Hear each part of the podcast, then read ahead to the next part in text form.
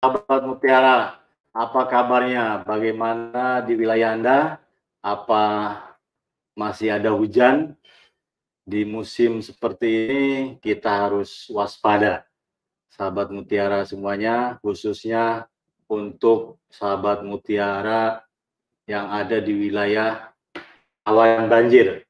Saya mewakili perusahaan turut prihatin terdampak eh, apa bencana banjir longsor belakangan ini.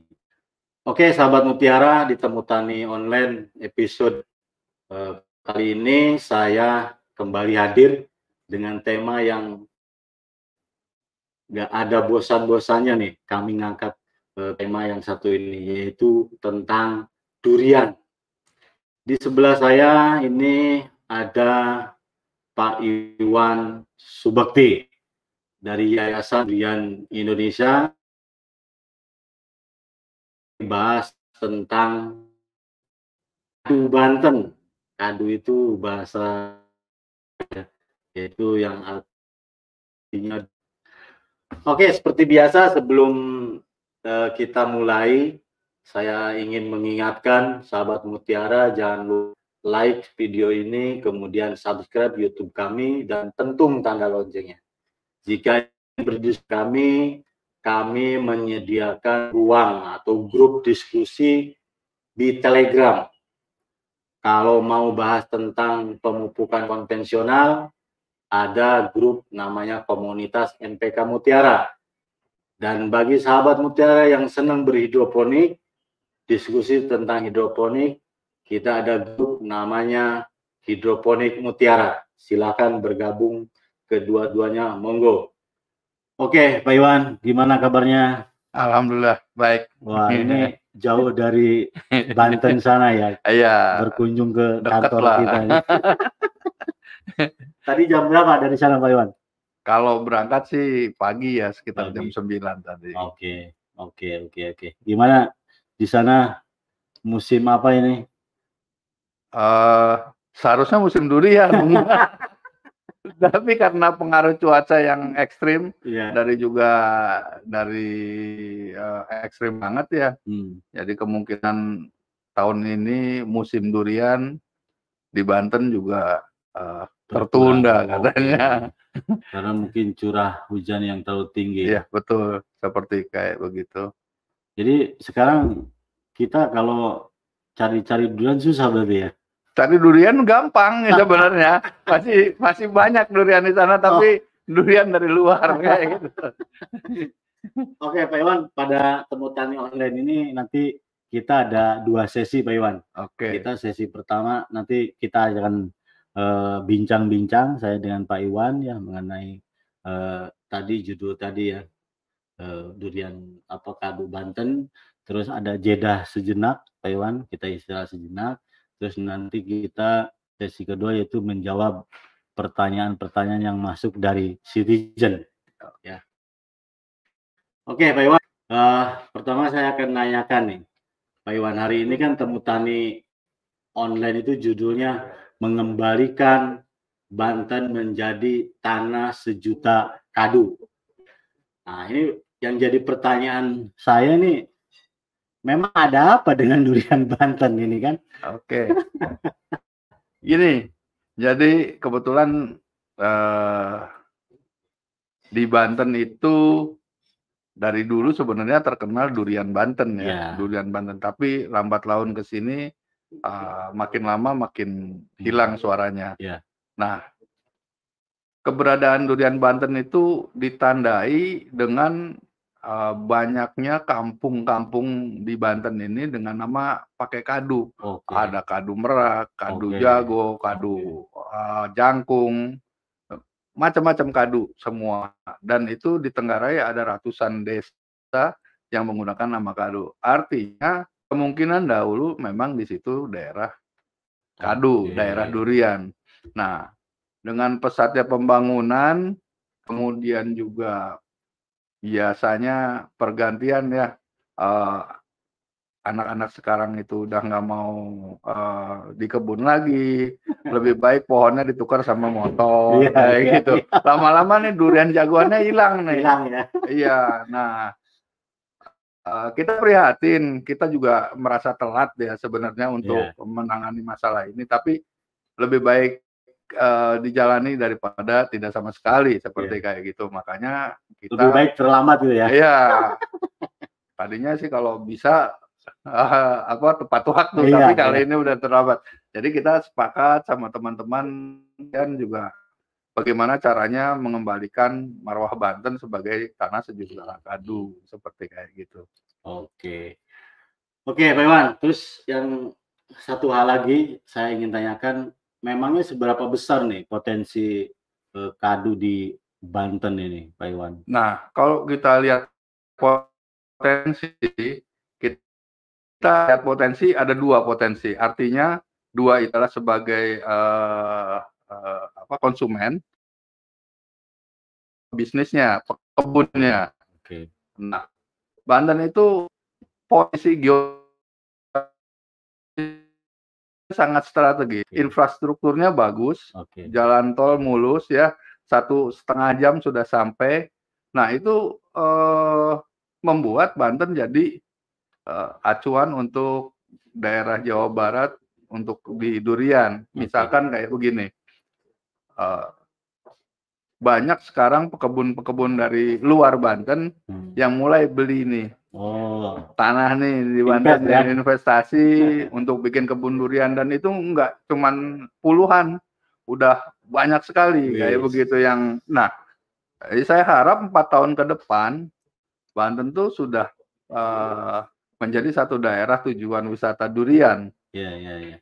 karena selain kebun juga Banten terkenal sebagai tempat wisata ada pantai ada gunung Oke. segala macam nah itu di ini nah potensi lagi kalau untuk kita berjual berbisnis buahnya konsumen itu kita punya dua stall besar Yes. untuk durian di Jalan Raya Pandeglang itu yang Oke. tidak pernah sepi kayak Iya, gitu iya. pengunjungnya rata-rata letter B.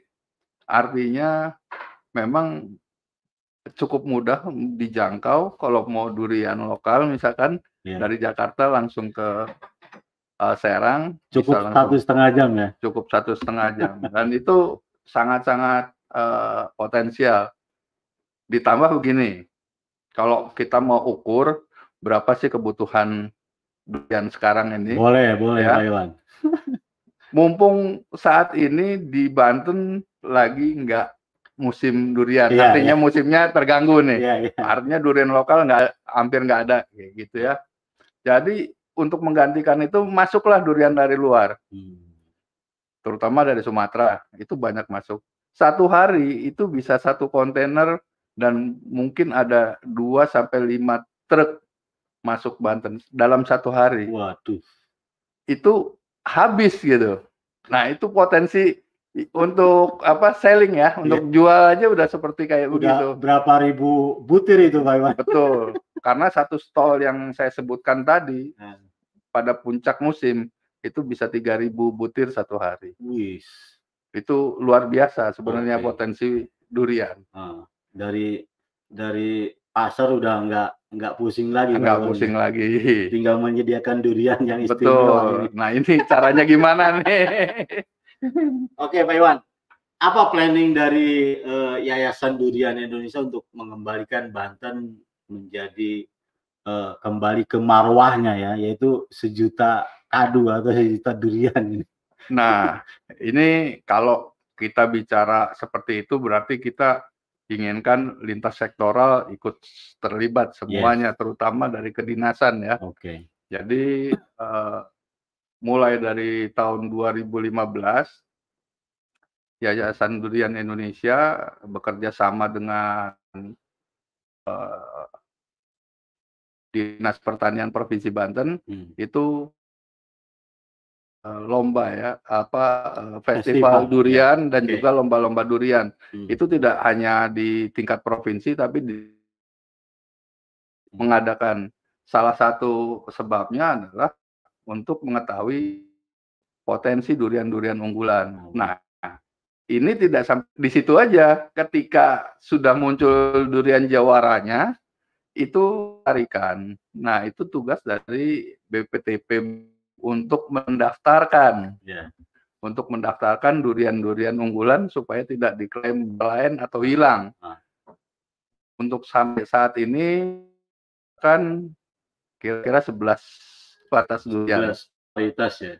Varietas dan ada yang sudah Oke. semua hasil dari uh, ini apa da, uh, festival Hasil hasil festi- festival, festival ya. iya memang durian-durian yang memang berkualitas baik Oke. uh, banyak faktor supaya menjadikan Banten ini juga jadi menjadi satu sentra durian lagi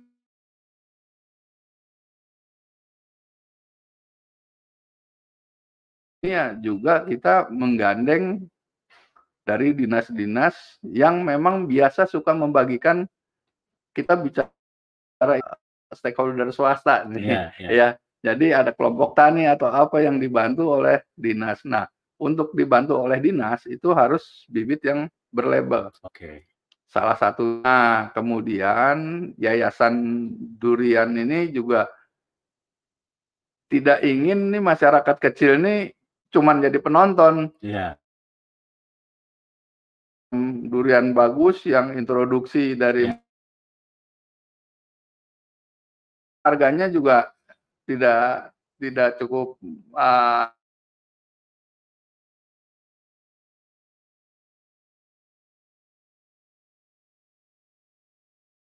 sertifikasi durian uh, uh, introduksi tadi. Oke. Akhirnya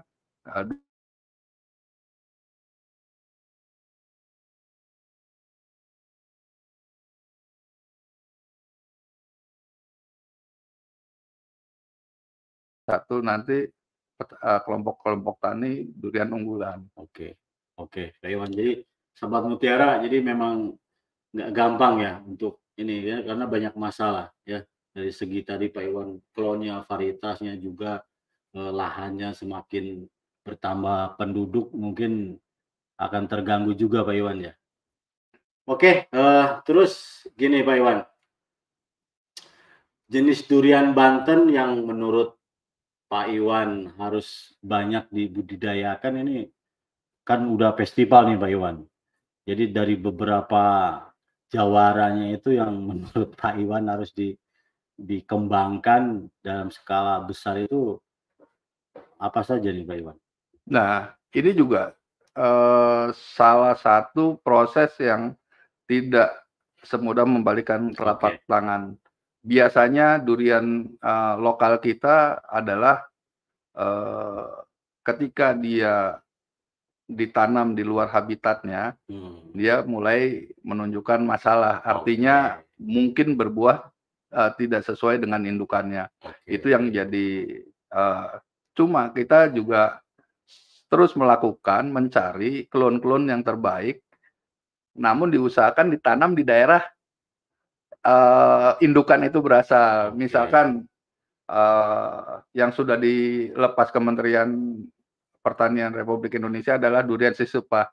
Nah itu nanti kita mendorong pemerintah daerah, kabupaten dan provinsi untuk eh, menjadikan daerah lokasi pit sisupah itu adalah perbanyakan sisupah itu sendiri. Hmm. Jadi mungkin nanti ke- ketika sudah sukses dikenal banyak orang satu waktu kampungnya jadi berubah jadi kadu sepah Oke. seperti itu. Ini kalau boleh tahu si Supa ini dari kabupaten atau kecamatan mana nih Pak? Itu dari Desa Saruni, Kecamatan Majasari, Kabupaten Pandeglang. Oh, Paneglang, Majasari, Paneglang ya. Si Supa. Mudah-mudahan ini eh, si Supa ini nanti jadi jadi bisa membantu salah satunya eh, usaha dari Pak Iwan atau Yayasan Durian Indonesia untuk mengembalikan lagi marwah Banten yaitu ke ke kota atau provinsi Kadu ya.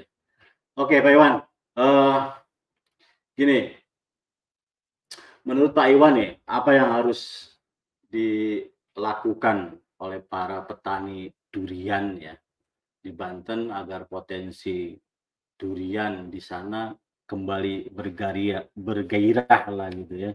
Supaya marwahnya nanti sejuta kado itu kembali lagi ini.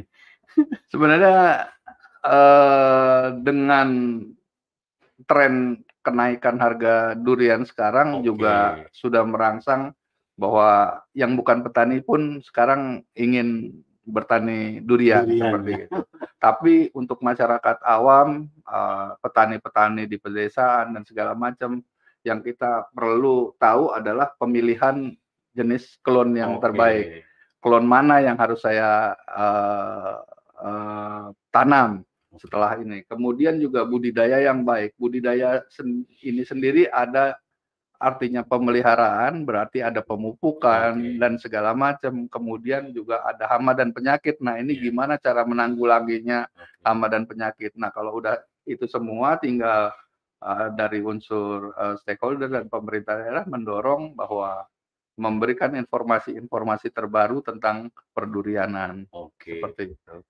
Oke Pak Iwan, kita tunggu ya eh, aksi dari Yayasan Durian Indonesia ya supaya kita mencari durian yang enak itu gampang Pak Iwan.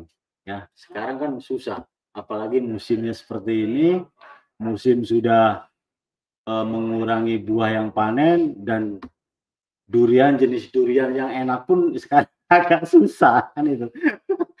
Oke Pak Iwan, saya baca-baca dari berita nih Pak Iwan eh, dari pemerintah daerah sendiri sebenarnya ada usaha menggairahkan durian di Banten ya. Yaitu tadi Pak Iwan singgung dengan eh, dengan cara menggelar festival atau mencari jawara durian di Banten ini. Namun sekarang ini kan lagi pandemi nih Pak Iwan. Menurut Pak Iwan kegiatan yang cocok untuk eh, mensip studi apa studi atau menggantikan festival durian ini apa ini?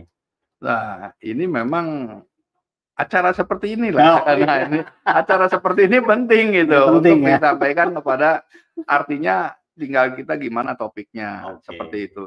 Nah, eh, dari pemerintah juga sebenarnya sudah melakukan kan dia tidak fokus di satu di, di satu eh, apa eh, produk ya. Oke, Artinya dia juga mengurusi yang tentang lainnya. yang lainnya. Jadi memang sudah ada semakin baik, semakin eh semakin banyak semakin baik sebenarnya Oke, seperti ini. Dan ini layak untuk di apa dijadikan kebiasaan Oke. seperti Oke, terima kasih Pak Iwan. Ini ya salah satu cara ya supaya mengingatkan sahabat Mutiara tentang tentang bagaimana perdurianan di Indonesia khususnya di Banten ya dengan cara menggelar acara seperti ini. Terima kasih Pak Iwan sudah datang ya. Oke, eh, dari tadi kita sudah ngobrol yang serius-serius ini ya. Udah serius-serius ini. Sekarang saya eh, akan sedikit menurunkan tensi supaya santai. Kriteria durian yang enak ini menurut Pak Iwan Subekti ini seperti apa nih? Tentu ya beda orang kan beda selera atau beda lidah itu beda selera. Tapi menurut Pak Iwan sendiri seperti apa Pak? Karena ini udah malang melintang tentang durian ini kalau Yayasan Durian Indonesia ini. Monggo. kalau soal selera eh, relatif ya semua juga Hmm. eh, punya hobi masing-masing. Tapi saya bisa ambil jalan tengahnya gini. Hmm. Yang jelas durian itu matang sempurna. Ya. Artinya eh, dia eh, bukan matang di peram atau di apa Dipeyem ya. di gitu. boyem seperti kayak gitu. Itu juga pengaruh terhadap rasa. Oke. Dia tidak overripe, jadi tidak terlalu matang. Jadi udah dua tiga hari baru kita makan. Itu pasti juga merubah cita rasa dari durian itu Oke, sendiri. Oke. Nah, itu eh, yang jelas dia matang sempurna. Kemudian ada poin penting tidak bertepung. Oke. Ada jenis-jenis durian yang kalau kita makan bertepung kayak gitu ya. Oke. Nah, itu di sini di tangan kalau kering biasanya ada ada Kayak semacam putih-putih gitu ya? tepung ya. Oke. Kemudian juga durian itu bukan hanya manis Hmm. yang dicari. Jadi eh, durian enak itu ya blending rasanya itu. Hmm. Jadi di mana ada rasa eh, gurih, ada rasa uh, creamy, kemudian juga apa? Ada mungkin sedikit pahit. Dia ngeblend sedemikian rupa sehingga enak di mulut. Nah, itu hmm. bukan manis tok atau pahit tok. Nah, yang terakhir yang terpenting itu adalah tidak mengenyangkan. Oke. Okay. Karena ada jenis durian yang makan satu juga udah kenyang, seperti itu. Oke, okay, Pak Iwan, uh, terima kasih nih. Uh, mungkin uh, nanti ada beberapa apa gambar ya selain uh, tentang uh, berbagai macam durian Pak Iwan. Nah ini satunya apa ini? Ini sisepa. Sisepa ini. Kita punya salah Gimana satu. Nih? Bisa review sedikit nih Pak Iwan gini aja, saya kalau makan durian sisepah, mata ditutup seperti kayak gitu, ya. nggak ngerasa seperti durian untuk lokal, Wih. tapi saya ngerasa durian introduksi. Oke. Okay. Seperti itu, dari blending rasa, kemudian juga warna, hmm. kemudian juga dari biji, dia biji juga kecil uh, ya. Kempet oh, ya. kempet. kempet.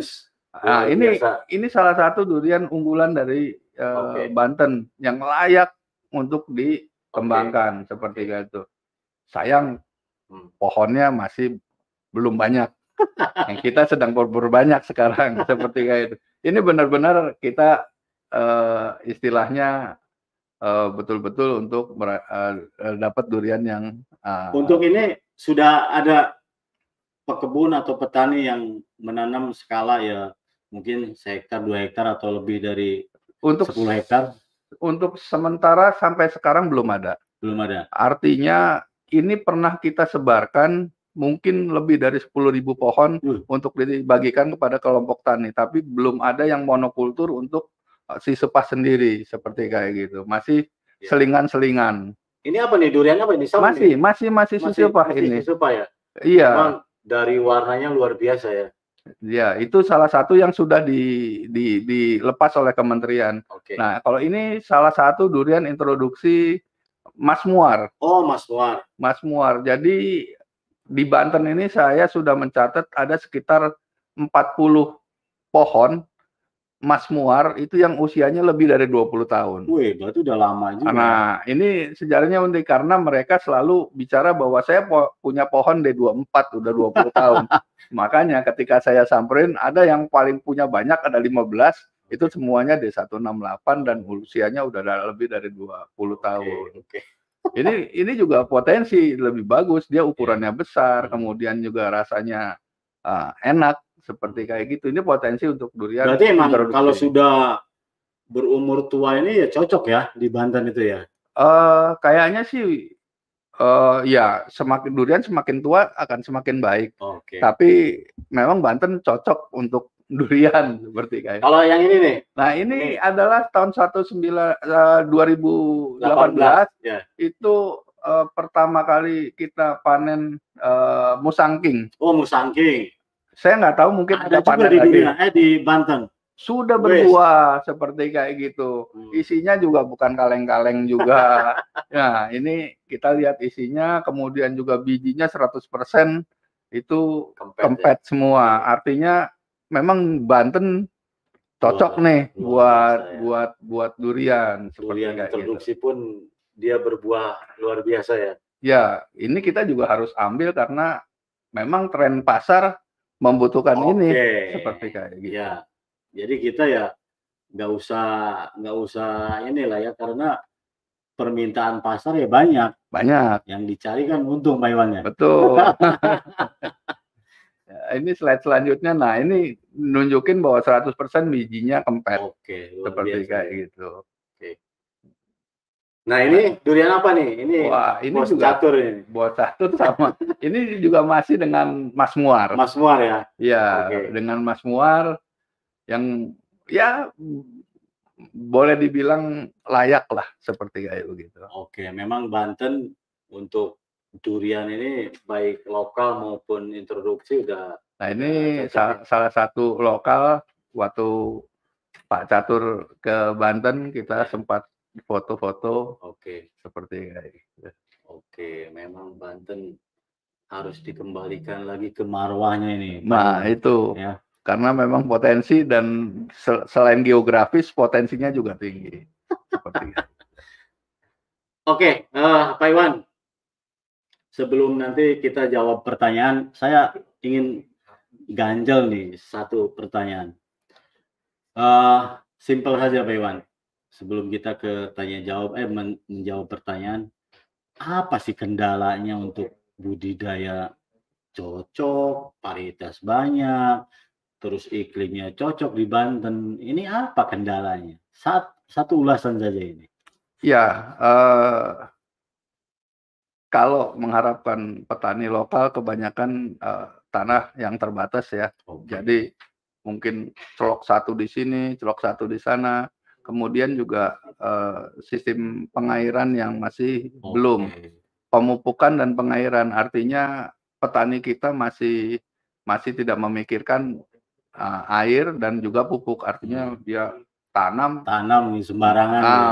tanamnya musim hujan dengan harapan hidup terus langsung bisa empat tahun lima tahun berbuah gitu. kayak gitu ini yang yang harus kita rubah sebenarnya oke okay, oke okay. memang ya ya perdurianan ini ya air dan unsur hara atau pupuk ini ya harus memang jadi nomor wahid ya Pak Iwan ya betul Oke, kita sebelum nanti menjawab pertanyaan-pertanyaan yang masuk dari uh, sahabat Mutiara yang sedang mantangi di Instagram, di Facebook maupun di YouTube, kita akan jeda atau rehat sebentar Pak Iwan. Monggo.